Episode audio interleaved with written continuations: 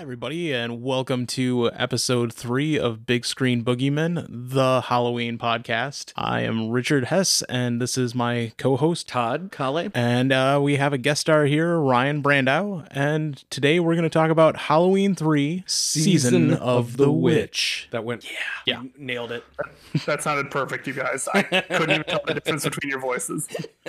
Perfect unison. So uh, let, let's start by, by introducing you here, Ryan. Uh, Uh, Ryan, what is your history with the Halloween movies? Had you seen any of them before I, I dragged you onto this? Yes, but it has probably been two decades since I've watched a Halloween movie. So you know that'll give you some some concept there. You know, Yeah, I watch them almost yearly, so that's crazy to me. But that that's I'm the one who's in here in that way. That's funny though. That's awesome that you're new to this, uh, or at least relatively new to this, uh, for after a lot of years off. Cool. So right off the bat, we we start with some awesome '80s CGI graphics as as we show the pumpkin on a computer screen. Yeah, I I liked these opening credits. I they're I good. Yeah, I didn't know if I was gonna enjoy it. It took me a second. It like for it was jarring for like three or four seconds to not see, uh, you know, just a regular pumpkin. pumpkin, but yeah. then once I got into it, I love it. John Carpenter's score is still killing it. I love it. I, I like that it's thematically attached but different. Yeah, yeah. It, it makes a space for itself. What do you think, Ryan? the, the opening credits really. I thought that I was getting into you know because I came into this. I I'd never seen this one. Okay. And all I had known about this one was that you had told me it is not like the other Halloween movies. Don't come into it expecting a slasher with a guy in, you know, a mask, whatever. Right. Um, I don't know. Those opening credits made me think like, is this an '80s cyberpunk sort of story? Yes. Like all the, of the- the, the short answer is yes. That's exactly what this was. They just didn't call it that. but even, yeah, but even that you don't.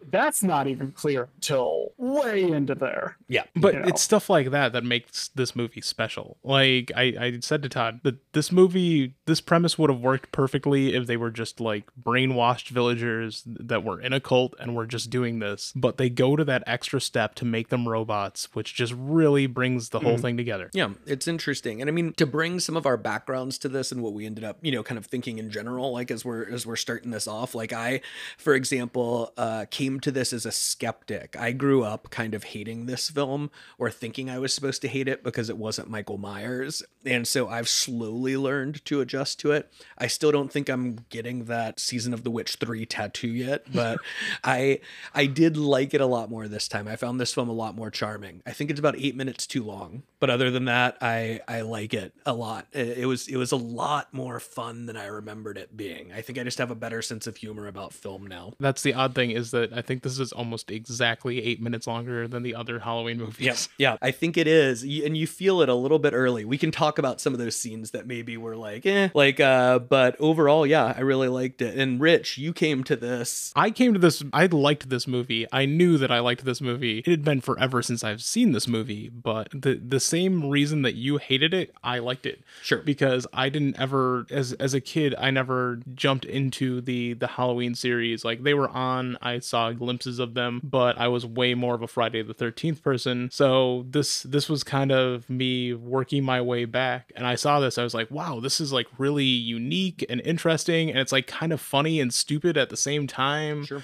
and like Tom Atkins, I think that's his, the actor's name. Uh, Mm-hmm. Like he's he's so he just chews the scenery, but he's great. Yep. Yep. Is, is that is that Doctor Mustache? Yeah, Dr. your- Dr. Mustache. Mustache.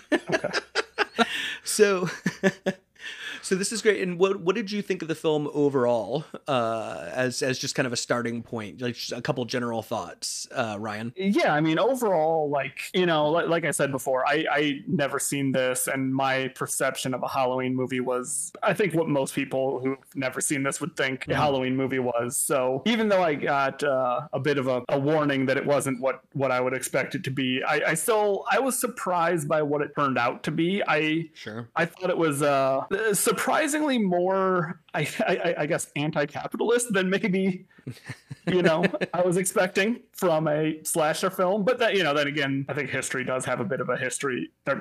Horror has a bit of a history of uh, you know a little bit of that. Being so subversive in ways that we don't always notice at the beginning, yeah, Yeah, or think about, yeah. think it'll be, yeah. Ryan, I'm, I'm gonna throw a suggestion out there. If you liked this, check out the movie The Stuff. It is another like capitalism horror movie, and it's great. I think I think I've seen like a YouTube video talking about. I, I I haven't seen the movie, but I think I've seen somebody talking about how that's a movie I need to see. I second that endorsement. It's a great film. Yeah.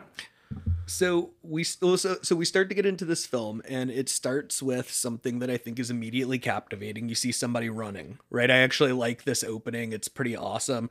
Someone is running. You have no idea why they're running completely, and they're it's shot well. It looks good, and we we start to develop a scene here. What do you think, Rich? yeah, and then then you get that super cool crush between the two cars at Yeah. slow motion scene. Yeah. Yeah, you get some good some good kind of like gore at the beginning. You kind of get a feeling of what this is going to be like as a film. Somebody gets hit by a car. It's great. It's great. What do you think of the opening to this, Ryan? That I, I I don't know if maybe I missed something or there was the one part where he like pulled a chain and it got you know so, a block out from under a car and that's what got the car to come over and smash the dude. Right. That wasn't something that he, we're supposed to assume he set up, right? That was just No, yeah, that was just luck. Yeah, yeah, that just happened to be a chain there. He was lucky enough. That's what I thought, and and like thinking, you know, with the full context of the movie, that obviously it wouldn't make any sense, but it seemed like it was all set up almost like he had that. But yeah, I think I think that uh, this scene also that you know the opening with that really didn't. Uh, it it really kind of made me feel like I was maybe actually watching a slasher, like what I would expect with the horror Yeah. with Halloween. So it, it really did kind of help put the starting to get me to expect one thing before making it not that thing at all. Sure, absolutely. It's a nice little kind of disorienting opening. Yeah, I don't it know, sets like the a- table. yeah, it sets the table a little bit. Shows you it's going to be something a little different, but still scary. But it also explains to you that mask salesmen are just badasses and they know how to adapt to the circumstances. Well, you, you say that, but later on, we're, that's We're not, not the talking case. about later on right now, Ryan. We're talking about now. We're talking about right now. But yeah, right now. but then it goes one hour later and we get to this gas station and this poor gas station owner all he wants is to be left alone this poor poor man and the uh, person who has the stuff going on with him who's running away gets to him and uh, yeah you s- hear that damn song for the first time this is our introduction to something we'll hear quite a bit and what do we think about that song guys that I, I, I didn't do it, but did you guys count how many times that song happened in the movie? No, it's got that sounds like it would be IMDb trivia, so I bet that's in there. But Well, it's, yeah, it's got to be I- over ten. It's got to be like somewhere around fifteen to twenty, I would guess. how many times is it in the movie versus how many times does it play in the back of your head through the rest of your life? right. Yeah, because uh, my my initial guess was like eight times that it actually plays, but but I feel like I heard it a lot more than eight times. Yeah, my mind might be playing tricks on me. Maybe it is a lower Right. number. You feel like you hear it a lot. Oh yeah, yeah. and, and and also I just want to say, and this is this is just something that stuck out to me immediately because that that first time is about the only time that I think we see a whole commercial, not just Right. the opening Yeah. part of the commercial. And they specifically call those masks horrific. And one of them is, Skeleton, just maybe. is a pumpkin. Ryan, people know, were more afraid of pumpkins in the 80s. I, I guess, Yeah. but like that, that that immediately kind of pulled me out of like what, how? Now this is actually kind of funny. I dressed as an evil pumpkin for Halloween as a kid once. Nice. So I just came to this with a completely different experience. I I, I grew up with pumpkins being scary, but I'm I think I'm the weirdo here actually. Uh, I, I, I will I will be laying on my deathbed, circling the drain, and then two more days to Halloween, Halloween. Mm-hmm. Just it's it's gonna be there. The the other thing that sticks out to me with all these commercials is that they keep talking about the big giveaway. They mm-hmm. never say what the giveaway is. Like they're they don't even try and put some effort into luring these kids in. It just works. Mm-hmm. That's how I- that's how capitalism is. The more generic you are, sometimes in making that message, the better you are. Yeah. Like in the It could be anything. right, it I can be will anything. say also, as as kind of a filmmaking, I'm not a filmmaker at all, but it feels like a critique to me that you don't need to have the you know the date at the bottom of the screen for a new day that it was doing. You have this song that is telling us exactly what the date is every time. You know, eight more days till Halloween. I know what day it is. You don't have to tell me. You don't have to say the date. A redundancy. See, this film is flawed, Rich. It's a flawed film. Hey, I didn't say it wasn't and- flawed. I said it was fun.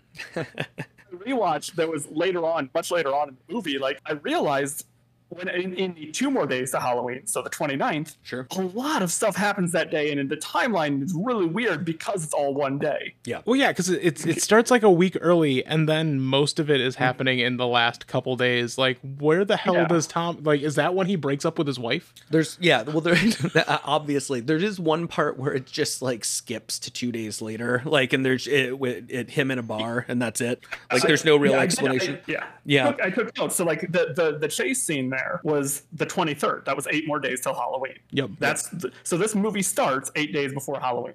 Right. And then all the stuff happens that that we'll probably get into, I'm sure. And then it does. It skips to the 29th. Yep. It skips to two more days till Halloween. There's there's that whole gap there. Wow. It's it's because this movie was so ahead of the times that it predicted like Game of Thrones fans are like they're traveling too fast.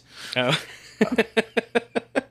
so wait, we're we've been dancing around it, but let's officially introduce the character Dr. Danny, Dr. Mustache, uh, Dr. Dan Mustache mixed smooth. Challis, um, played Yeah. by the famous at the time and not really famous to people. I don't think I don't think Tom Atkins made it to Gen Z uh, in consideration, but he's Probably not. He is a he is great in this, and we see him come home to what I just wrote as, and then he sees his damn kids because he kind of just has this attitude throughout the movie about like, ah, damn it, god damn it, like everywhere he's going, and he comes in and he has these shitty masks. What would Yeah. you What would you think about the premiere of Dan? So yeah, I didn't even notice at first that like he wasn't with his family anymore, and it was it it made sense with later scenes Yep. that he wasn't. But yeah, at first I just read it as an active shitty father.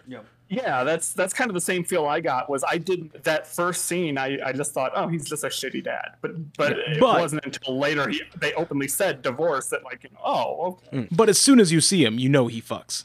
Yeah.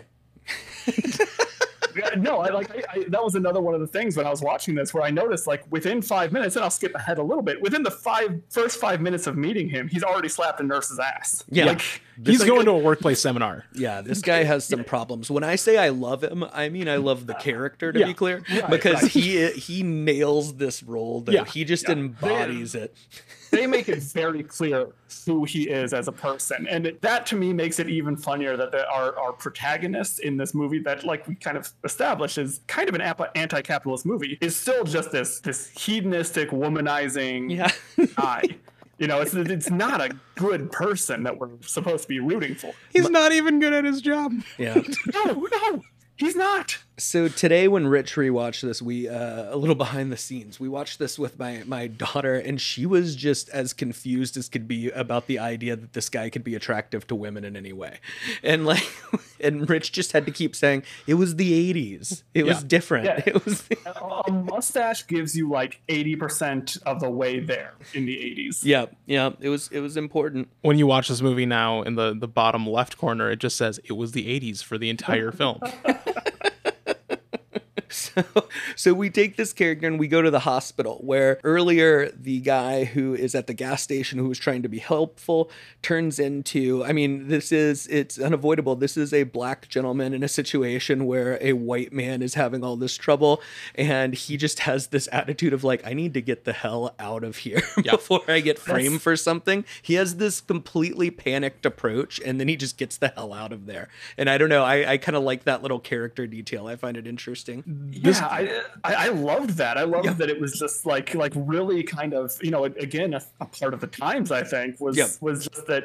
Yeah, he's he is afraid that somebody thinks he did something. This guy makes it through the entire movie, and he does it because he doesn't get involved in other people's shit. yes Yeah, yeah, that's that's white guy problem. I'm just gonna be back over here. Yes, Yeah. that is clearly his approach to this, and it's well, I think you could argue Yeah. this is one of the smartest approaches in the film. Hey, he's still standing at the end. How many people got their heads crushed by corpo robots? Well, funny you say that because this is where we get to uh, our very first kind of head crushing, right? Is we see this guy who's in trouble in the hospital, and then we see a man show up. The kind of like these are almost like the Mr. Smiths or Agent Smiths. Am I saying that Yeah. right? From the Matrix. These are like the Agent Smiths before Agent Smiths existed of like the horror universe where one of these sunglass guys shows up and just drills this guy's eyes in and appears to rip his nose out of its socket.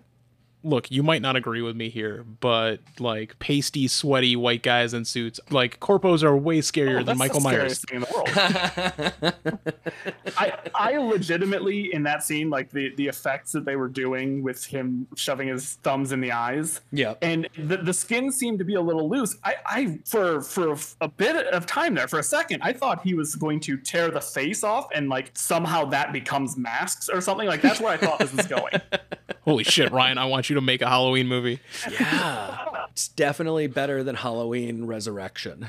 Uh, already, I like it better uh, than one of the Halloween sequels. That's funny. So this man gouges his eyes out. Yeah, I thought it looked really good. I mean, it looked kind of cool and like gross. I don't know. I liked it. It's like the, the the whole practical effects thing that you had back then. That's not really done as much anymore. So it's a treat to see it. Yes. So this this scene does lead me to an issue that I have with this movie is what mm-hmm. happens immediately afterwards. Nowhere there's a hundred percent chance of finding paper towels in a doctor's office. You don't need to wipe your hands on the goddamn curtains. You- I, like you're a robot, but you don't have to be an uncultured had- robot.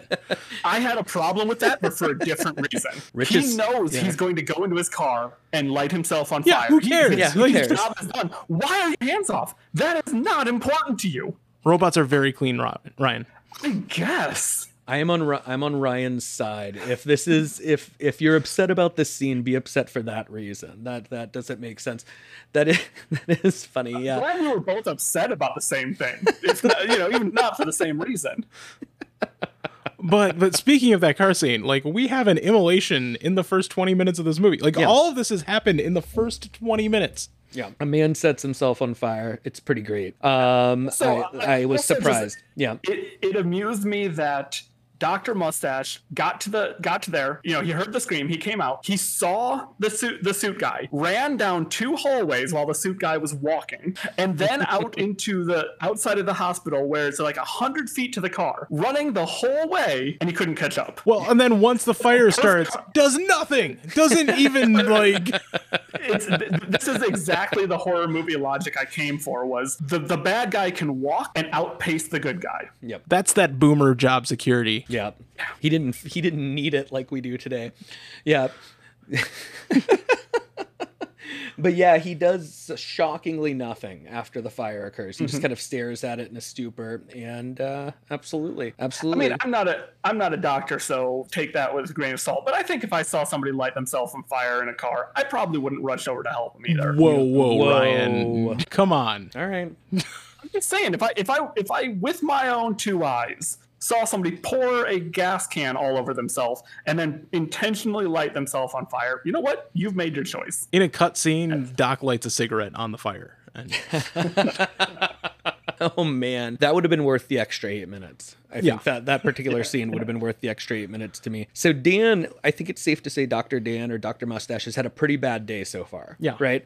So he calls his he calls his ex-wife to explain this. Oh, and we forgot real quick, real quick. Who plays his wife, ex-wife, is the actress who oh I forgot to look Annie. up her name. It's Annie though from uh Halloween, the original Halloween. It's the same actress. it's the girl that gets trapped in the window. Yeah, it's pretty great. Uh, so I like that little, you know, callback in there uh, Well- for those of us who who like to pay attention to that stuff. But Rich and I, neither of us noticed it for great a job second. of making her not look like Annie. Like she looks like a middle-aged woman Yeah. with the costume and and like wig that they put her in. Yeah, no, it's interesting. But oh, so Dan has had this horrible day, and he calls this ex-wife to explain why he hasn't picked up the kids. And I, I don't know why. I just love this moment. I think it's why Tom Atkins is so great in this film. He takes the phone and just like puts it down and doesn't even listen, and you can just hear her kind of complaining on the other end. And it's just it's done so well. It's just shot well. It's He just has funny. so many of these moments. yeah. But, like like the cheap masks at the beginning, they're they're a hint, but not an indicator that he really hates his family. Yeah. This is the first point where it's like, no, no, no, this guy hates his family. Yeah, he is so bothered by the, or burdened by them. He, he is a full time doctor and a part time dad. I don't even think part time. Yeah. He, he is a seasonal dad. Yeah. Yeah, yeah, it's So we then get introduced to our second major character who's Ellie, right? That's her name. I have it written Wait, on wait, the but different- oh, before that, we we have our first scene where he's on the phone with the lab lady, and yeah, Yes. the the No, no, wonderful no, he's in line. person for that one, right? Wasn't he? In Oh yeah, person yeah, for he's yeah, in yeah. person for that, it's yeah. every other scene that he's he's on the phone with Yeah, her. yeah. But that's when she delivers the line. You don't just pull someone's skull apart without a little lower arm strength. And also, this is further indication that Doctor Mustache he will just bang everybody. Oh, yeah. That's Oh, his yeah. entire, that is his entire motivation. He just has an go- aura of sex that emanates Yeah. from him. And also, I mean, when you go most from- women, for the uh, you Yeah, know, for the like, most part, are, are ready to go. Yeah, Into they're they're Oh, into Oh, it. that- They really like him. Yeah, It's the Yeah. mustache. It must be. it is the mustache. It is the Oh, mustache. yeah. But you're right, and played by who I think is is a standout horrible actress uh, in this role. She kind of like has these. She has these great lines, and it is just said so deadpan. They're they're funny. It's it's humorously bad to me. Yeah, everything she says Hmm. is just super wooden and and really really awkward, but they're just every moment of it's gold. I yeah, I agree. So we meet Ellie. Is that her name? Yep. Yeah, the Yes, yeah. the daughter shows up, and we meet the persnickety sheriff, who just kind of matter of fact is like, "Oh yeah, your your dad was killed. Somebody Yeah. gouged his eyes out, and then they burned themselves. Probably drugs." Th- This is the first Halloween movie to not feature a uh, a sheriff like predominantly. Yeah, yeah. There, it's not a major character. He's just kind of like a like a dismissive Yeah. old man. But I like how he blamed drugs, and it comes up a couple more times. Well, yeah, when when the doc is later like, I've seen people on drugs before. And you believe him. Yeah. You believe him. Uh, this this is as he meets Ellie is also like he he phones in somebody and he's sitting there with the six pack of High Life on top of the payphone, and then just jumps in the car and heads off with Ellie. That's Yeah, no, no, no, yeah. no, that's that's that's still that's a little ways away. That- still, that's a little ways away, was- but yeah, yeah, yeah. that That was is that does happen. That's a great part. So we cut to him sitting at a bar. Is basically what happens. This is when we move ahead a little bit. And oh yeah, that's when he he meets her at the bar. yeah, he meets her at the And this is- bar. and go ahead. This is like a week later because you know again I'm using the metrics of the song that Right. this we are now when he's at the bar which I have several con- problems with this bar scene. um, when he's at the bar, we hear that two more days till Halloween, so we Yeah. know that this is already two more days till Halloween. This is already the 29th. And also, what bar, which if I have to, I will go into detail of why I believe this. What bar at like before noon is playing cartoons on the, the bar TV? so I, I I don't know for sure, but I think that that was not like kids cartoons. I think that was like some like Felix the Cat type shit because I'm pretty sure that the plant that they keep showing is a weed plant that's reacting to the sun. Like it's it's kind of artistically drawn, but that leaf pattern looks pretty familiar. Interesting. Uh, all right. I mean, it still seems weird to me. Like I've been to dive bars, and that's not normally. But you know, Hey, I, I, I well, accept that. there's a lot of intentionality. So I mean, may, for all we know, maybe it was actually Felix the cat, but or Yeah. um, but there was. Well, this is also There was this some is in- also oh. The scene where they play a trailer for Halloween, the first Halloween. That's what I was going to say. There's a lot of clear choice that went into what clips to play in these things. So I'm sure it has Yeah. some meaning, probably, but I don't know what it is. You know, yeah.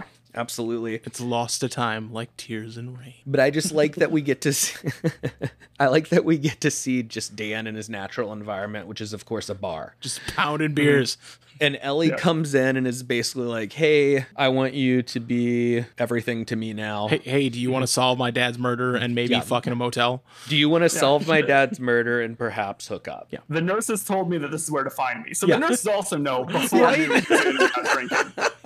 Yeah. it's a great part. And so he agrees because he hates his family, right? And like, what, what, why wouldn't he agree to go on this trip? I don't know. Mm-hmm. You know, Well, but I don't. Doesn't do- don't they first go to her dad's store before he agrees to go on the trip? you're Like, right. They're at the Yeah. store first, and then he agrees to go on the trip. But yeah, he goes to the store with her. So so question, like I I don't know the answer to this. I'm hoping between the three of us we can agree. Do mm-hmm. they ever show his house, like the place that he lives? Like I they don't show so. his I don't believe yeah. so either. I, I think that that was part of why I, I was under the assumption that he was still married, is because we never see Doc Mustache's house. It's not clear. It definitely could have been clearer. I actually buy into your idea that they just changed their Yeah. mind halfway through and we're like, well, we're not going to reshoot that scene. They'll get it. Yeah. Yeah. Yep. Yeah. It, it's fine. Everything's fine. We'll fix it in post. Or they yada yada that during that seven day jump. That would be a. They, they just they they nailed the totally natural sex scene that happens in the mi- middle of this movie. Yeah. And then they're like, "Oh, we got to change the script now." yep. Yep. Got, can't keep that out. We need that rated R rating for no damn reason, uh, in this case. But yeah, so so they go to the dad. uh, oh, sorry. Go ahead. I think that the store scene though is in my mind where they first try to point out that this is an anti-capitalist movie. I think Yeah. that's where it is Yes. because like she has that whole line where she's like bringing him in. Is it? Oh, you probably shop at the mall, don't you? Yeah. Yeah. I mean, they're making a statement here in this film. It's kind of a fun one. The other films, I would say, are somewhat void of a. Uh, they, they're morality tales, but they're not like political statements, Yeah. really. I, I, I wouldn't say that. So it is kind of fun um, that this happened in our dream world where we can think what it would have been like if this had been turned into just an anthology series. It's fun to think of other political statements that might have been made. But the the yeah. fun thing with that line that you probably shop in, at the mall is we saw the masks that Doc bought his kids. He definitely shops at the, like if if the mall like maybe the dollar store. Yeah, oh, yeah. That those are dollar store masks. Yeah. But also the masks that Ed sells, the ones that these mo- this movie's all about, are all like mass produced by. oh, I- I think we're supposed to assume the Jeff Bezos of the '80s in this universe. yes. You, you mean Conal Cochran? Conal Cochran. Was it Conal or Conal? I I think Connell is how they pronounce Connell. it. And, yeah, I I can't pronounce for some names. Reason, It's certainly for some spelled reason, Conal. That's a normal name that that he can say over the phone to his uh, lab lady, who she can Gets it one- properly write it down. Yeah. That that was my daughter's best. That yeah, was my daughter's that's- best contribution. Is how the hell do you know what how to spell Connell Yeah. without having to ask? Yeah. I, It's my- my ridiculous. first thought, if you said that name to me over the phone, I would think you just mispronounced Colonel. Yeah. I would too. Yeah. Yeah. Well, so I thought it was Colonel until I had turned the subtitles on halfway through the movie Yeah. yesterday, and then I was like, "Oh, it's Connell." So when he agrees to go on this mission, I just want to point out. Mm-hmm. So he calls his wife, and she Oh. is she is upset again, and he says the phrase, Mm-hmm. "Just watch the kids," and then Yeah. hangs up the phone. It's just, it's just a bunch of boring doctor stuff. I don't remember the name of the hotel. Yeah, yeah. as, as someone who travels for work all the time, I've never had a situation where I did couldn't even say the name of the hotel I'm staying at. Yeah. Okay, I, I figured it out, Todd. I'm gonna make this movie better with some slight changes. Okay. We cut every scene with Doc interacting with his family, and then at the end of the, the movie, as we we get to this this climactic scene, he's like, "Oh shit, I have kids." That's basically what he did. he did kind of do that. He put in he put in an effort. I mean, he tried. I also, I, I don't want to jump too far because there was one other thing that I wanted to point out. Yeah. we the the scene at the very beginning where he's running we know that is eight days until halloween we also know because of the shop scene where she's going over his itinerary that he went to visit the the production facility on the 20th and he missed dinner on the 21st so there were three days of him running away from these things Wow. It's a busy guy. He's a busy guy. yeah well that, that that was at first i was wondering why he was so fucking tired that he just because he wasn't physically hurt and so when he's in the hospital he just passes out and we don't see any reason why but if he spent three days running i makes sense now Yeah, the whole time he's just fuck. right So do we want to go to let's see here when he shows up to uh, the motel? We're we're in town now. Okay. We're in town. Does that work? yeah. So we get Yep, into yep. town and we check into this motel, and a lot of stuff happens like very, very quickly. What were what are some things that stick out to you? We we introduce ourselves to some new characters. We can talk about uh, uh, uh, about that for sure. There's a couple other things that happen too. The one thing I, I think is just another really, uh, really pounding home this doctor's character is before when they're deciding that they're going to go check into the hotel. He says he says to Ellie, you know, let's let's pretend like we're you know buyers. Let's go get a couple hotel rooms. Blah blah blah blah blah. And then they pull up and talk to the guy, and he's immediately puts his arm around her. Hey, we're a couple. We need a hotel room. So he put her in a position where she couldn't try to try to get her own room Right. even though he originally suggested both of them getting separate rooms, which I just thought was a subtle, like, this is a manipulative motherfucker. He is very manipulative, but apparently this was pretty progressive and sexy in the 1982.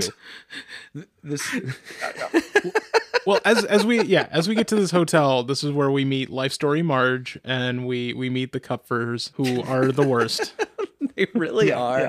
They feel like a family like- that Willy Wonka should fuck with or something like that. I But- mean, I, I think that that's definitely like the kid rides off into the into the sunset, flipping his family off. Like, It, Love- it, it kind of felt a little bit like uh, what, what's what's the the in in National Lampoon um, Oh, Christmas, Vacation? oh yeah. uh, yeah, that like the the the what, what brother cousin or whatever. Oh, that's yeah, in yeah, the RV. Randy Like, it Quaid. felt like a little little bit of that. just a hint Yeah. yeah, no i get it i get it i like i like life uh story marge she's she's just so angry now i gotta stay in this dump again she gets really Yep, upset yep. about that Boy, yeah, she just comes in so hot. Like, it's just immediately like this goddamn town. yeah no yeah she and really also- hates it there Yeah, both both of these groups also both pulled up and like screeched their cars to a halt right in front of the doctor. He had he almost got run over by two different. Hey, they're trying to get in before curfew. Like, this town has a very serious curfew,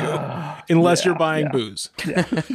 it's true except for booze purchasing but wait though we don't want to get to when he goes out to purchase booze yeah. because we're we're we've got something important to talk about and that's Mm-hmm. sex it's talk about sex baby Wait, wait. I thought he, I thought he buys the booze no before the sex scene. no, No, no, no. it Th- that- starts well, th- it's no, there's oh, more than oh. one sex scene yeah, yeah, yeah. This this one, all we actually see is them kissing, and then it fade, it cuts to black. But this is where we- that- yeah, this is where we get that masterful setup where he she just oh. falls for him immediately Yeah, he's just he like i was could sleep in the I car could sleep in the car or get a, a second room.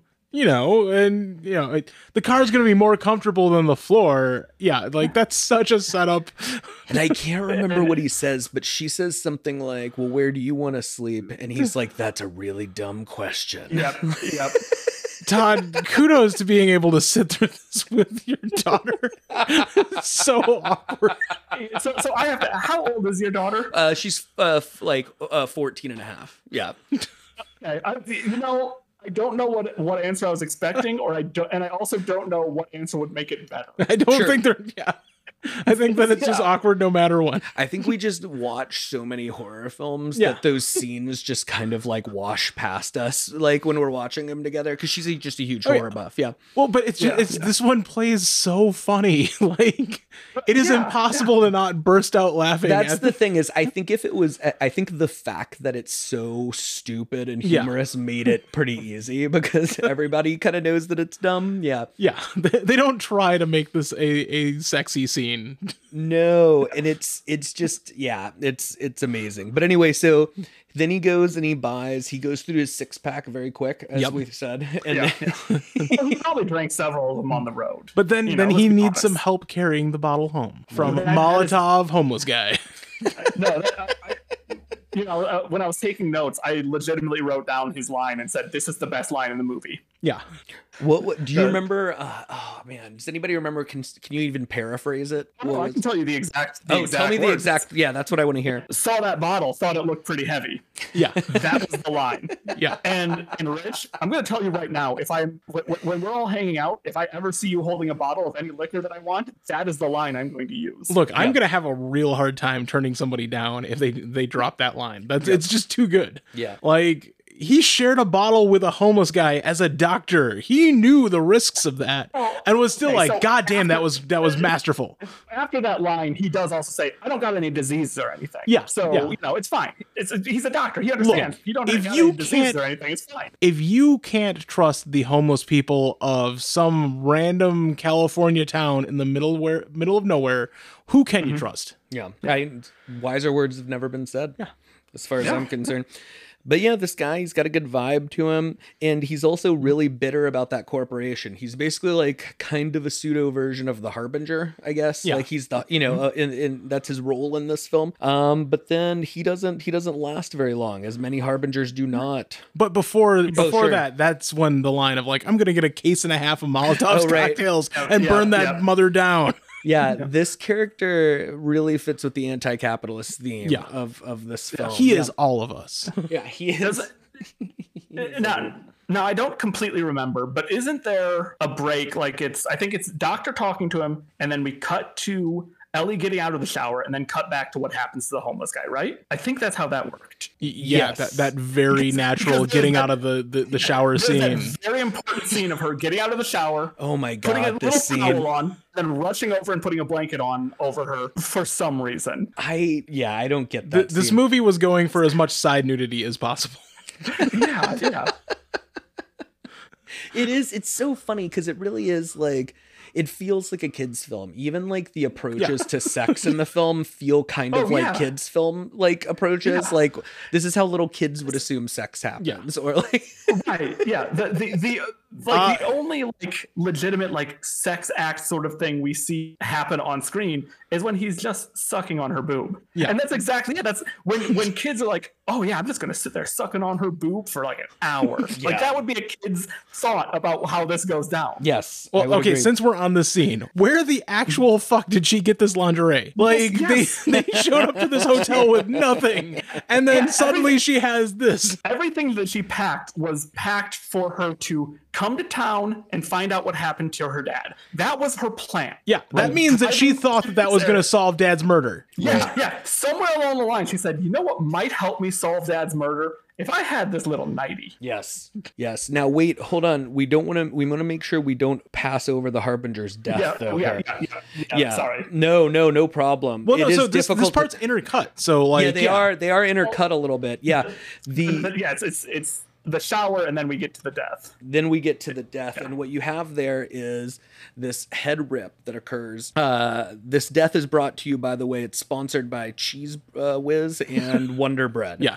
uh, Yeah. the decapitation duo. the decapitation duo and we get a straight head rip we get a decapitation here what'd you think of the death I, I pointed this out when we were watching it, Todd. Michael Myers hadn't even pulled off any deaths this crazy and over the top at this point. So yeah, this this was the superior Halloween movie of of of the gore factor. yeah okay i'm gonna i'm gonna hmm. give you that yeah i'm gonna give you that But then surprisingly, after this head rip, the rest of this movie has very little gore in it. Like there's there's what happens to Marge, but overall, after that, everything gets a lot more implied. And that's why, like, as as Todd keeps pointing out, this feels like this could have been a kid's horror movie. Like Yeah. something that's PG, PG thirteen, and just all the violence was implied and they could have gotten away with it. yeah well, it's interesting Uh, but as as homeless guy is dying, don't forget the cut back to like they hear something at the hotel and she's like, "What's that?" And Doc's like, "Who cares?" yeah He Well, that's that's that's the the story lady. That's what they hear. yes the, that's also intercut. In Oh yeah, Yes, also in her cut is negative life story. Marge uh, is in her room and she starts playing around with the little microchip and she shoots herself in the fucking face. it's a very natural that way to interact with electronics. Yes, we are to believe that her mask is the only one in the world that broke, and Well, she yeah, I was was the gonna only say that's- person. That's a plot point we, we we forgot to mention is because before Ellie like takes a shower or whatever, she runs into this this woman, or maybe it was after and before, Right. some, somewhere in there. She runs into this woman outside, and they have a little conversation. And this, you know, Marge is just like, you know, yeah, I have to come, I come back here, and blah blah blah, and you know, these masks are are cheap. I mean, yeah, my son threw it against the wall like four times, but the And then it the- broke. The, yeah, this tab came off. This this tag came off. Or whatever. And I'm sitting there thinking, what kid would not have torn that off? What Yeah. kid wants this hockey puck with Right. a company logo attached to their mask. Look, Ryan, that was perfectly normal mask usage. You just throw them against walls, and that's how they're used. That's how they're used. But you're right. Every kid on Earth, I I just seeing the emblem wanted to rip it off. Like But- even in the movie. So I Same, yeah, yeah. yeah. It was the 80s. Brands counted. Like you were like that's why we think Doc was in a members only jacket. Like Yes. Well, okay, brands counted to a degree. Yes, like a lot of kids who got beanie babies in the 90s were told not to take those tags off. right.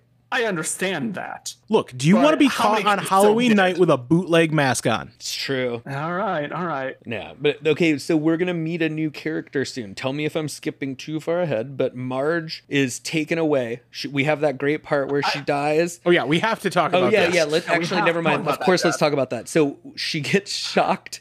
We hear a large noise. They're mid coitus, and the doctor goes, "Who cares?" They just keep going, and then we Yeah. go back to see her But- uh, face melting and falling apart. Right. but but but her getting shocked is because she's looking at the back of that tag and it's got a very clearly a microchip on it.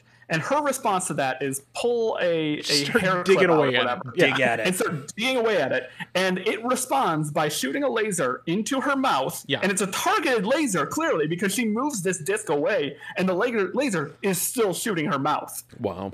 but it's still a misfire. but it's a misfire. and and and at first I like my first reaction to that was just like, eh, whatever. It's just bad '80s, you know, special effects, or whatever. But thinking about what the plan is, and l- the mouth is important. Yeah. Yeah. Well, so like this scene pretty much exists so that every time you see one of these things going off, like for the rest of the movie, you're picturing what happened to Marge. Yeah. like it is the most direct and like to the camera that this movie gets. Yeah. The bug then crawls out of the mouth. Yep. And that is disturbing. It's genuinely uh, creepy and funny. And it's interesting. Um, so I like that part in particular. Uh, I like uh, what you see happening. I like the bug crawling out. And then Marge gets taken away, and we have the introduction of a character we've already alluded to. Yeah. But- this is Cochran's first Here he final is. This is Con. This is Conal Cochran. Here he is, and it's a great reveal. And I really love the character, and it's interesting and it's fun. Well, mm-hmm. he's he's so relaxed coming into this. At, like he is a perfect '80s villain. Like mm-hmm. he's he is just at ease. He he's you know somewhat charming. Like at, at this point in the movie, you're kind of still lost as to what the fuck is going on here. I, I do think by this point we have already, you know, we, we haven't really said any of the specifics, but up until this point, they have already told us a lot about Cochran. Right. Because Yeah. we have already learned, I believe we've already learned that he is one of the wealthiest men in the world. Yep. That when he came in and built his factory, he did not hire anybody in town. He brought all of his people in from outside. Yep. And that motel worker will not shut the fuck up about him. Everyone seems to respect him and love him and think he's just the best in town, at least, except for the one guy. Well, yeah, we, we kind of glossed over the, the eerie vibes in town because like everyone is just Yeah. watching these people that don't live here and and just keeping an eye on them. And, Yeah. and, and the doc brushes that off as just saying it's a company town. Yeah. It is though, as we talk about, it is actually uh, we find out related to the film Troll Two. They're in the same universe, so I would say this town reminds me of Nilbog politics. Uh, if yeah, so it's it's it makes sense. It checks out. Yeah. The town should be kind of creepy like that. I like it. But okay, so Yeah, here yeah, here is the million dollar question: Do we think that all of this town's people were like robots, or do we think that they were just captivated by? I, I was wondering that as well. I but I think that they're Yeah. not. I think it's only the employees at the factory, and I, the reason for that is because homeless guy it was not a robot, True. right. and you know, so I think only but maybe the people that's that were yeah maybe that's the quote, reason he unquote, was employed. maybe that's the reason though that he was uh, willing to molotov cocktail it he was like one of the only ones who wasn't a robot i don't Maybe, know But if, if You're probably right. Filled with if the town was filled with robots, and I think this is another thing that that made it feel really creepy to me is all of those CCTV cameras. You oh know, yeah, which- which the, the really- loudest cameras ever. You hear Oh, every yeah. pan. which which really you know got that creepy town vibe in a different way. But I think those wouldn't be needed if he controlled everyone in town. That's Yeah. a good point. that's a very good point So after after we take uh, after we introduce uh, Conal Cochran, like that that's where we have the very subtle and and not you know noticeable at all. You know somebody saying misfire. Uh, Yeah, just a, a quick whisper of you know stage whisper of of a, a very important plot point. Right. Also, we we see Tom Atkins full butt. Oh, that's right. That was Like such an the 80s most thing. glaring nudity in this movie is is the full moon. man Yeah. buns coming out of bed was like a 80s staple. Man buns. That's that's yeah. And we Tom, Also, Tom threw those Atkins had to pants do it. Yeah. He threw those pants on, no underwear, just throwing them on. which, Commando. you know, sometimes you got to do that. Another another 80s thing. Commando. Everyone did it. Everyone. Um, I also thought it was he he clearly did not care about their cover story at all because immediate uh, immediately out there, I'm a doctor. Let me through. Doctors can be married. but the, their cover story was that they were there to buy True. these masks. Doctors can sell Halloween masks. He's a That's- I doctor of scares. He is a Renaissance man. Yeah. The mustache indicates that to the world. He can be everything. He can be. He can be whatever he wants to be. Um, but you're right. He does kind of blow the cover there. It, I what I like is uh, he's he's just so sure that being a doctor should get him through, but they they're not out. They're not. They're not doing that. This is also one of Hollywood's like rare Irish villains. True. True. So true. So Mhm. we then get to. I, tell me if I skip ahead here.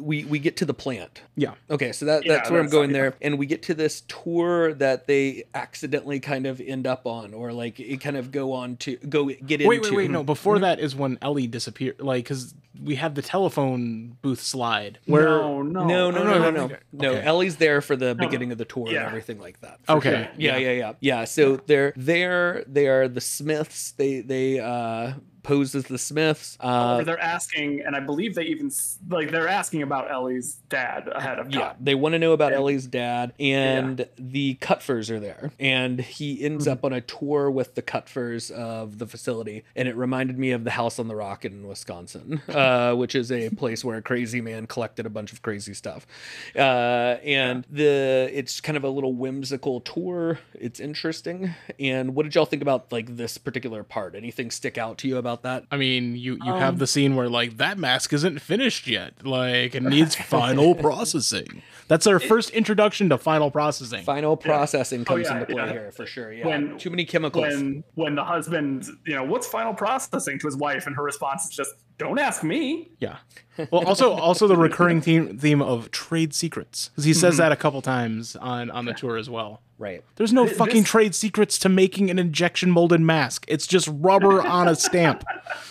This this did also kind of explain to us more of who the Kupfers are. Yeah. Because Terrible. like this is where we learned that he's the one who sold the most masks this year. So, so I okay, I do like this part of the movie because this establishes that even if you're, you know, even if you're working for the machine, the machine gives no fucks about you. You can Yeah. be the best yeah. salesman, and it throws you first on the pyre. Right, right. Yep. It's it's he is the most important person out in the field for this company. He like without a doubt, that's who he is. Yeah. But it doesn't matter. But the Kupfers are such sacks of shit that you don't even feel bad when they die.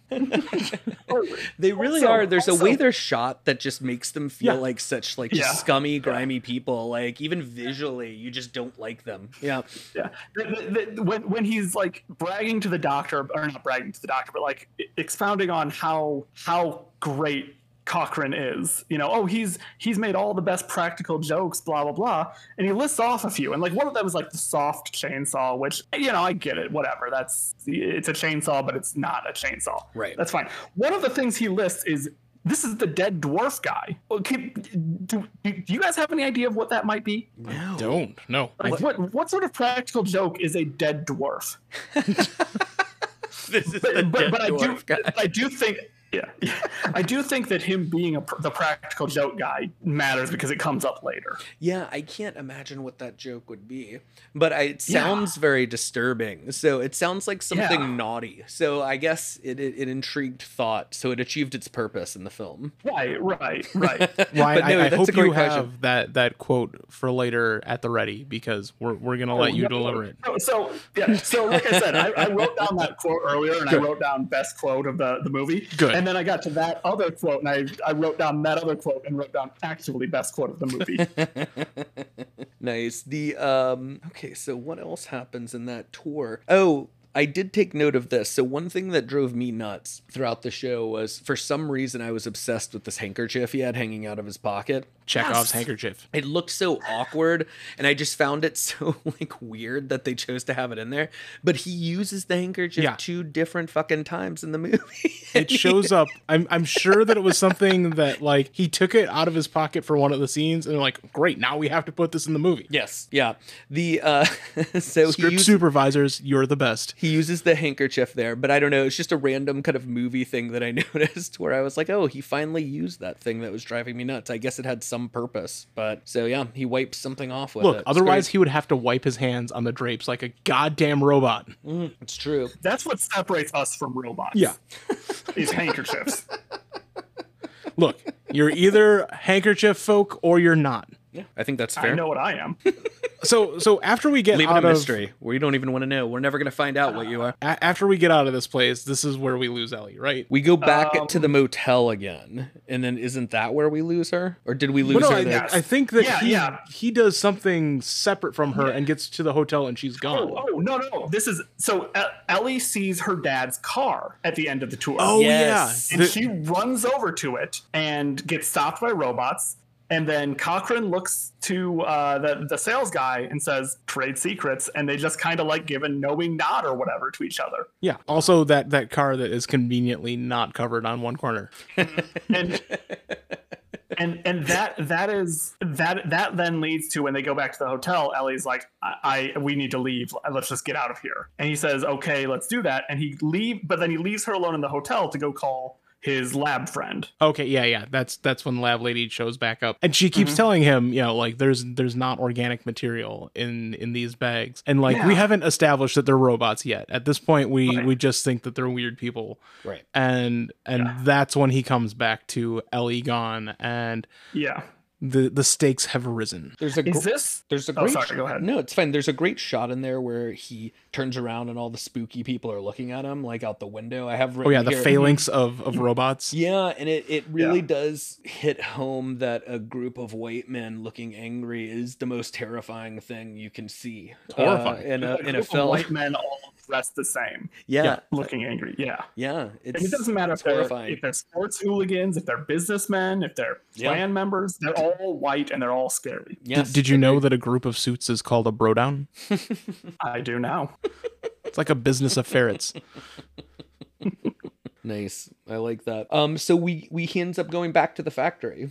Or he go right? Uh, So when he's on the phone with with uh lab lady, I I can't remember her name. That's when he does the telephone booth slide where he just like slides down the back of it really awkwardly yeah and they like drive past him. mm, Yeah, well, we, we get we get a scene where he's he's rushing to like it's a- after he goes and sees that she's no longer in the the hotel. He tries to rush to get to the you know he assumes that it's that she's in the factory, rightfully so, and he starts rushing there and he's like dodging cars and we see him just like run and just like belly flop in front of a, a fence at one point. Yes. Yeah, he's, You know, he's getting a- real sloppy. Yeah, yeah. But that's also works. when Lab Lady gets killed, right? Like after she hangs up with him, then you realize the guy that's been in the background of her lab Mm-hmm. all this time is a robot and drills her in the head. yeah, yeah, yeah. Which was also like it, a, a gruesome death that is shown in a way where like there's almost no violence with it. Like it's Mm-hmm. all implied.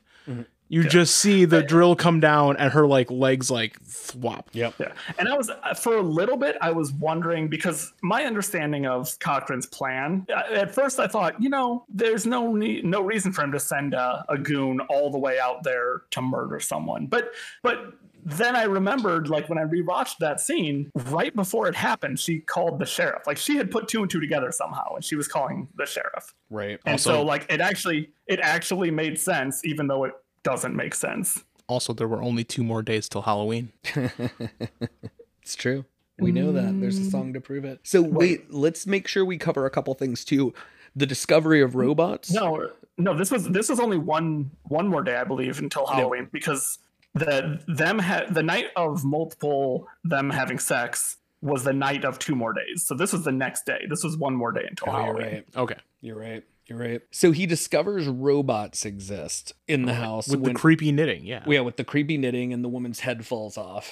And Mhm. this creates a fight where he gets goo on his hands and he uses the handkerchief again. I noticed that. First handkerchief. Yes, he uses the handkerchief. And then Conal Cochran comes out and explains a bunch of stuff to him. And it's very Yeah. interesting. And this is when we get to that wonderful scene with the Kupfers. But is there anything you want to talk about in terms of interacting and finding those robots for the first time? Well, so they they establish that the first one, the creepy knitting lady, is like an ancient German automaton. like Like, from the 1700s. Yeah, I think, that's right. right. Yeah. um, but yeah, then we get to that explanation scene, and this is where I'm gonna let Ryan give this line. Uh, not, not, there's still so before that line, he brings uh he brings the doctor down some stairs and he you know starts talking about how like it's ancient advanced technology blah blah blah um and there were a couple things that i wanted to to, to talk about before because that line doesn't happen until the doctor is tied up which is Right. a little bit later Yeah.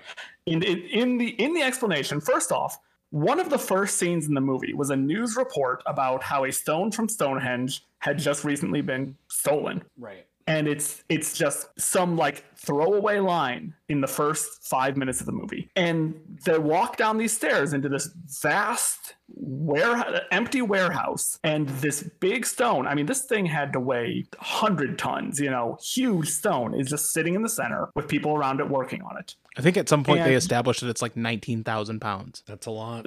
I mean, maybe I don't I don't remember that specifically, but it, it- maybe. Um, but it's huge, right? Like it's this huge stone. And the first thought I had when I saw that was, okay, so as as you can tell, I've been thinking about the timeline this entire time. um, this stone, even if you assume, like based on the news report, it was a recent theft. Even if you assume it was a week before the news report. this oh no, no, no. So from- the, the the news report does establish the timeline on this. They say that it was stolen seven months ahead of time. oh, seven months? Yeah. Okay, that that I I, I missed that. Okay, um, because I was I was sitting there thinking. I mean, even seven months is still difficult because you've got to get it not only across the Atlantic but across the entire United States since this is in California, or you know, shipped through Panama Canal. They the didn't up. even choose the easy coast to set this on. right, right. But, but, but gives a line that I, I thought was they yada yada yada how it got here. Yeah. Uh, the I, I wrote that line do, down too. It was uh oh we had a time getting getting it here. You wouldn't believe how we did it. He doesn't explain how we how they did it. Just as you wouldn't believe how we did it. Well, yeah, Cochran also delivers that line like, "I'm not going to explain it to all to you," and then proceeds to spend 10 minutes explaining it all to him in a lab Yeah. that basically looks like it was designed just to explain the bad plan at the end of the movie. Like, Yeah. Also, before we get to the line that I, I can't wait to say either, we see the demonstration of what happens. yes, this is what I want to talk about. This room. Yeah. First of all, it's so creepy. I love the design choices of how to set this up. Like everything about mm. the room is Like just so corporate fake sterile. basement. Yeah. yeah, Yeah, yeah. fake and horrible. this is what your house looks like. Yeah. And then we Mhm. get to see child killing, something that is a taboo in horror films, but we get to see, you know, the setup. We hear the song again, and then we see the real impact and we get insight into what the whole point of these masks is. And it's creepy and it hits on one of the major taboos in horror, which is to kill children. You don't see that a lot, especially like on screen, and it's interesting. It's also like a Mhm. particularly brutal, like, de- like they don't Yes, show anything, absolutely. but they make it very clear to you that it's bad. Yeah. Yeah. Yeah, It feels painful when you watch it. they also establish that like not only do the people wearing the mask die, they release poisonous animals into the room that would that they're in that will go after everybody else in the room. right. Yeah, yeah. This, this like this is a plan to kill most people. Yeah. just based on this, like how, Yeah. how he has it set up. So Um, so this is this is like at its core this is a like cyberpunk version of the Pied Piper story. Right. Yeah. Because after that recognition is when we start to see that clip where it goes to all the different cities. That's Yep. when you see like Mhm. the shout outs to Yep. Dayton, Ohio, or me as a Louisiana boy, Baton Rouge, Louisiana, or Yep. and you see all those different cities, and you it- it's a great, efficient, well shot way to say like, oh yeah, Yeah, by the way, this is gonna murder tons Yeah. of people, and I, I like that part. Yeah, yeah. I, so, so here's my question though. Yeah, And and this, this is entirely speculation. So he put together, you know, he had this room and he put together the the broadcast early for inside this room to to do that. Was that a test to make sure that it would work?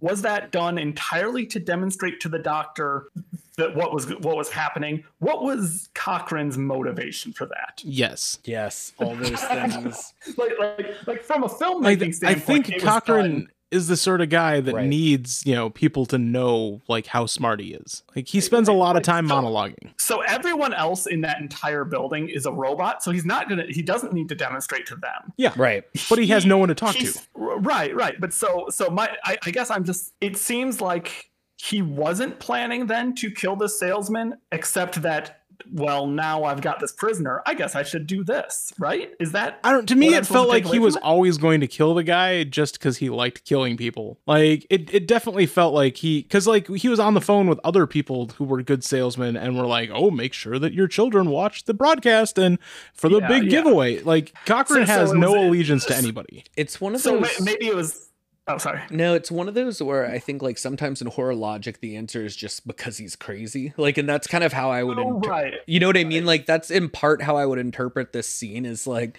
you you are correct that it is weird to think of the motivation, but I think the answer is because cinematically it looked awesome and because Well, so yeah, th- this is the part of the movie that the more you think about it, the worse this movie is. But the more you just watch it and like let it happen, this movie is great. yeah.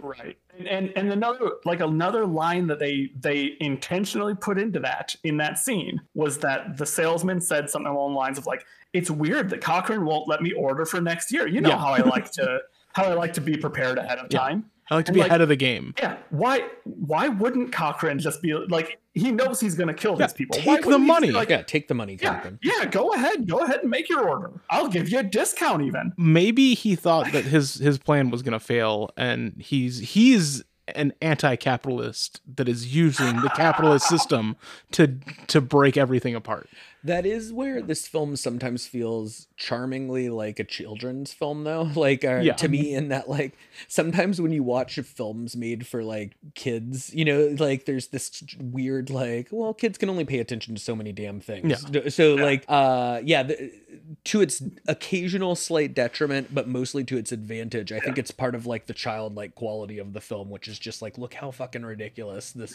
corporation is and how crazy their plan is. that scene also sorry i keep going back to it but that scene also gave us one other beautiful thing. And that was at one when, when the doctor saw the, the death he raised both hands and fists up to about face level and like shook them in angst. Just that, that position he was in just like ah. Is that not how you pro- process your emotions ryan? That's i'm just saying that's it's a beautiful piece of filmmaking. It is. That is that is the that, the that's what makes of this a film and not a movie Exactly, exactly. That's why that's why this is the best Halloween movie. that's why they made so many sequels to halloween 3 season of the witch Yeah. Exactly. Halloween 3 season of the witch 2. Someday they will. Yep. So at this point we've we've reached the the point of no return in the narrative like shit has hit the fan and we're just reckoning with it uh Mm-hmm. this is this is where he he comes up with the bombs away plan more or, or first he has to escape the room he escapes the room Yeah. Well, so so uh, sorry that you missed the line. i oh yeah yeah give us the line Yeah, yeah, because because Cochran brings the doctor into a room where he kind of does a little bit more of explaining his plan, and he, the he does is, a James Bond scene because he ties him Yeah, up, yeah. he puts him in the It's mask. very James Bond. Yeah, Agreed. and this is the, the line is I do love a good joke, and this is the best ever, a joke on children. A joke played on the children. Yeah, and, and like, like legitimately, at least part of his motivation is I hate kids. Yeah. Yeah. This kid is definitely, this guy has definitely had his house egged be- before. And you know that Yeah. you know that Dr. Dan somewhat gets it because Yeah. he hates his Right, kids right? too. Right? But Right? he's It's like, can you bond hmm, over this? Uh, I shouldn't let you do this probably. So and one other thing we skipped that I want to make sure we say before his bombs away plan is he does call his wife yet again. yeah. but she has, she is not having any of it. she is so fucking over Dan at this point. Yeah. And it's We- funny to watch with subtitles. This is a movie I recommend with subtitles because Yeah. there's a lot of Oh, like yeah, phone calls and background uh, discussion. Yeah. And she is just tearing him a new asshole in this conversation. And it's so funny. I I also love that when he's locked in that room, it is once again he is such a Bond villain. He ties him up, puts puts one of the masks on, puts the TV so that it's going to show the thing, so that you know He has is 45 minutes to just wait there. Yeah, yeah. He gives him like an hour of you're just tied up in this room in front of this TV. Y- your feet aren't tied up, your legs aren't tied up, just your arms to the chair. You know, Yeah, he's got some that's it. completion anxiety. He can't just Yeah. stay there for the end. Bond villains Yeah, all have and- completion anxiety. and, and he doesn't leave any of his robots in the room with do- the doctor. Instead, he has a security camera that is like panning through multi, uh, like there's like multiple cameras, and the screen is just like going from camera to camera. So the one robot dude who has to keep an eye on it is just only getting a little glimpse at a time. Should have sprung for better robots. right? We're gonna need don't, better you don't have one spare robot to go sit in that room. I know. I mean, Cochran just figured that he he had already won at this point. Oh yeah. Oh, absolutely. Yeah. But yeah, so he he sneaks out, he cuts or he kicks the TV open, he cuts the rope, he th- perfectly throws the mask over the camera in one shot, Yep. uh, and it lines up perfectly where when it does cut back to the camera, we have the the POV uh, mask shot from from the first one, Right. and then he he gets out, gets Ellie, and he comes up with a plan. And this plan is bombs away. Yeah. It's to take all of these microchips and basically drop them on like all of the robots. And it Yep. creates this beautiful 80s laser light show and we kill a bunch of damn robots and it's pretty interesting and fun. Sparkling death. Sparkling death.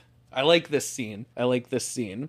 I'm especially excited. Well, do people want to talk about the microchip deaths? Because then we have to get into uh, a famous golf clapping scene. Yeah, yeah. second, yeah. End is is is pretty great. Yeah. But I like these microchips coming down and shooting all of the uh, robots. Anything on that, uh, Ryan? No, I mean, I think you guys kind of really hit the nail on the head there. I this is another one of those things where like I I overanalyzed it when I watched it because I'm sitting here wondering, you know, his plan is basically if his plan goes perfectly, it's done tonight. Why does he have boxes and boxes of these things still sitting around? Like that that to me was was a bit of a weird thing, but but yeah, that was that Do you was, know how uh, to scale economies, Ryan? Can you just picture Conal Cochran in a room two days later going like, look, pros, we killed millions of children. Cons, we overbought on the microchips. here's here's the headwinds our company company has to face now. Um, Quarter three was a little rough. yep, yep. What But the hell yeah, am I supposed to do with 10,000 boxes of microchips? But it's it's I'm I'm surprised that the plan worked just because like everything about it, you know, I, there's yeah, yeah, I mean I'm I'm not surprised that it worked because we're watching a movie and it had to work for the movie. But like I don't know that I would have expected that this was just oh yeah, this will definitely work. Yeah. If, if I was in that situation. But yeah, it was, it's it's it's a it's a, a cool little scene, and it does yeah that, that golf clap at the end, just wonderful. So seeing a man golf clap his own death, Rich pointed it out, and it it wasn't until you pointed it out that it really hit me the gravity of what I was watching. It was just kind of like a brilliant, like egomania. Like it's He it's gives cool. no fucks even at the end. Like that's what makes mm. him a good villain. It- he doesn't care. It feels like something that would be in a Paul Verhoeven movie for Yeah. some reason. So yeah, like I I I loved that part, and then he just kind of dissolves when he dies. He becomes a Jedi. he becomes a Jedi, and you think you're done. You think you're in the denouement Yeah. at this point in the film, but you've got Nope. a little bit more. You've got something kind of exciting. He still has to worry about the rest of the world, and he still has Ellie, and they are driving in a car. They're gonna go try to save the world, and and what happens? What do we? Betrayal. Betrayal. We find out that Ellie is a robot. So It's- so well, she's not. She's been switched with a robot. I don't think Yeah. we're, we're not supposed to believe she's been a robot the whole time, but she has been Right. switched with a robot. Yes. but I think but there's one other thing. He before before we find that out, right? Right. The when he starts trying to f- call the uh, oh no no no it's it's you're right you're right it's, yeah, yeah. I think it's at the very end yeah. that happens. yeah yeah so Ellie's a robot and tries to murder him And boy does she. away. Like Yeah. that is that is clearly the most expensive robot that Cochran owns.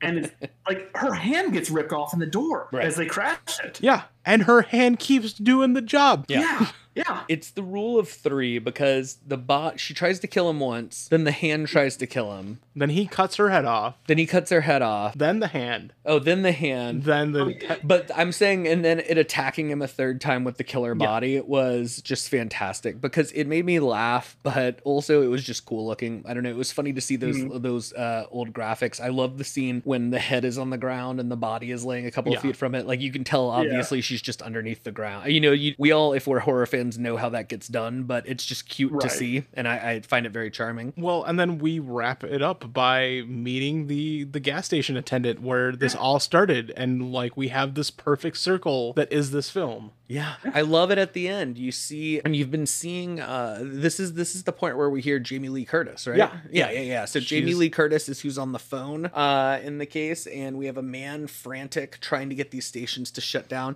Now, if we want to talk about something that's unrealistic, a panicked call on Halloween shutting down two stations uh, of the three major stations is probably one of the biggest asks of this film, but it's Yeah. still kind of in the moment you get caught up in it. It's one of those things that you think about later and you're like, oh, that was really dumb. but in the moment, you're like, yeah, one, two. Oh no, the third one. Oh yeah, I described this as, as the classic uh, horror ending, which is you know like you may have succeeded in some small way, but there is something that you overlooked, and everyone's still doomed, and it just ends with the scream. Yeah. yeah But the- It- well And a Tom Atkins and a for Tom Scream Atkins King. Scream. Scream King. Scream King Tom Atkins. But I mean, like it, it's it's it's a very minor win, even the little bit of a win that he got. Oh, yeah. because it's he got two thirds of the stations, but back then these were local things. Like he could have, it would have been two thirds locally that were off, but he didn't. Yeah. He doesn't control Dayton, Ohio. this call didn't doesn't. do anything for Dayton. Dayton, Ohio is still not recovered from Halloween three, season of the witch. Yeah. So so optimistically, two thirds of. Uh, Or- or one third of children in his local area survived this, and that's basically it. That's what the golf clap was for. Interesting. Yeah. Yes. Well, that's the film. But we a couple questions. Like,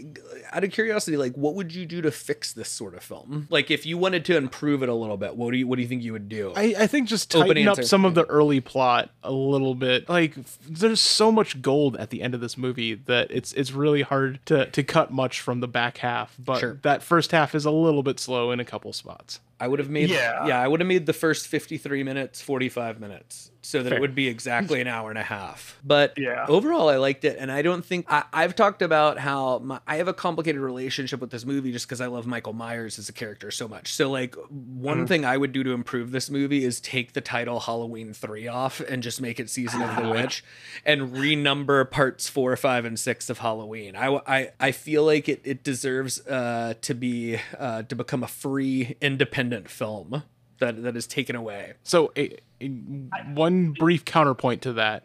Know who would like this movie? Michael Myers. He probably would. Yeah. Love this movie. It's true. Um How about you, Ryan? What what would you change? I mean, I think I think you guys basically hit everything there. Like, I, that's the thing is, I I agree with you that the first part is what is slow. That's that's where the slowness happens. Yeah. But I don't know that I can sit here and think about what exact eight minutes would I cut. Sure. I don't know that I can figure that out. it's hard to get rid of the sex scene because it's so awkward and weird. Look, I wouldn't understand the second half of that movie if he did not suck on her boob. Yeah. Exactly. Exactly. Yeah, yeah. No, All I right, get it. so let's let's rate this out of ten. no, favorite kill. Oh, favorite kill. Oh shit. Um, I'm I'm gonna have to say Life Story Marge with the laser beam. Interesting. Interesting. What do you think, Ryan? Where are you going on your favorite kill? I, I I think my favorite kill is is uh Molotov cocktail man getting his head ripped clean off. That was a close second for me. That's yeah, I think that's where it is. Because it's so jarring, I think I'm actually gonna go with the first one, the owl guy, the eye gouging, excuse me, Mm. uh, within like breaking the nasal cavity because it just looks so Yeah. freaking painful. Yeah. But I that's it- probably mine. Yeah. I've got to say, based on how much you guys were talking about how it, it's taboo to kill children in horror movies, you know, I'm not a horror movie buff as much as you guys. I think. Mhm. Like I, I was, I'm surprised that that wasn't up there for for either of Oh, you. for me, it's actually probably my second one. And it's taboo in the sense that it gets done, but when it gets done, it's kind of a bigger deal. Like yeah, a- you have to do it the right, right, right. way, otherwise, then just in, instant backlash to your movie. Yeah, yeah, yeah, yeah. yeah. Yeah. And I think that this one is is such an out there sort of death that that's why there there wasn't the controversy. Right. But if it felt at at in any way realistic, I think that you know we were talking about a movie before this, The House that Jack Built, that got a ton of flack for a, Right. a scene where they kill a kid because it feels way too realistic. Yeah, yeah. Yeah, yeah. So it's up there with like dog deaths. Dog deaths are probably worse for people in some ways, but yeah. Yeah. Definitely for me. no, I get it. I get it. It's like the the humans we see fault in. Yeah. Uh dogs we don't. So I understand. All dogs are good boys. Yeah, all dogs are good boys. Yeah. Um, Even girl dogs. Good boys.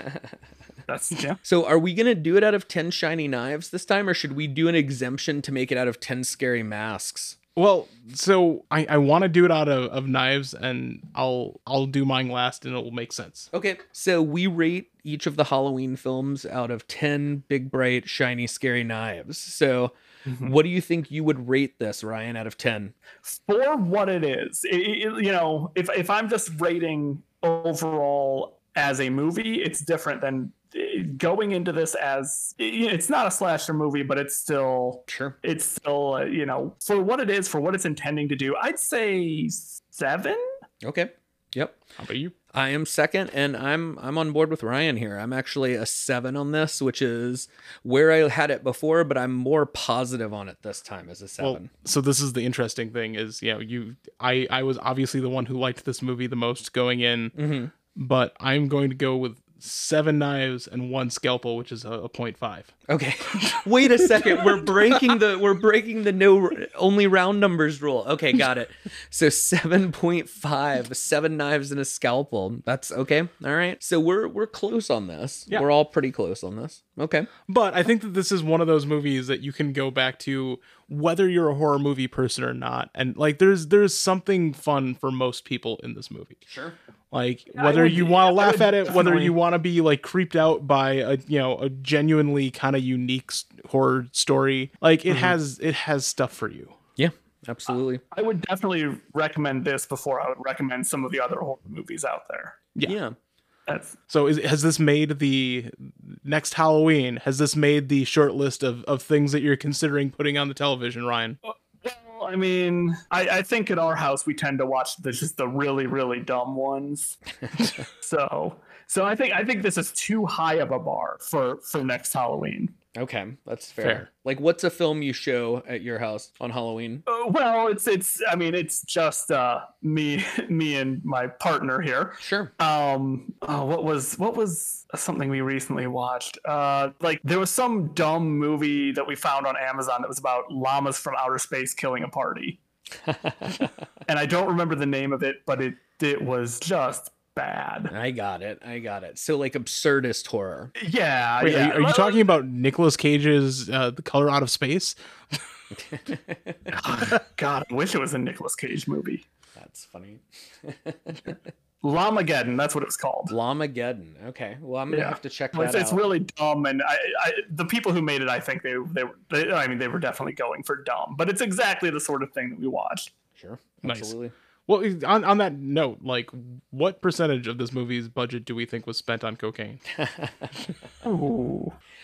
I don't know. It's the 80s. I'm gonna go. I'm gonna go 30 percent. 30 But percent. five. But one sixth of that. So it's five percent of the total total budget was Tom Atkins. Okay, yeah. Just cleaning the mustache in Yeah. between takes. Oh yeah. I, I think 30% is a solid guess for what the studio paid for cocaine, but the total amount of money that went towards cocaine, I think, is much higher. Because every actor there spent at least half of their paycheck on cocaine. That's a good take. They- uh, that that makes sense. Well, on that note, this has been fun. Thank you, Ryan. Thank you, everyone listening. And this is gonna wrap it up for uh, Big Screen Boogeymen, the Halloween podcast. Thank you all. Have a good night. Yep. See you for number four. me.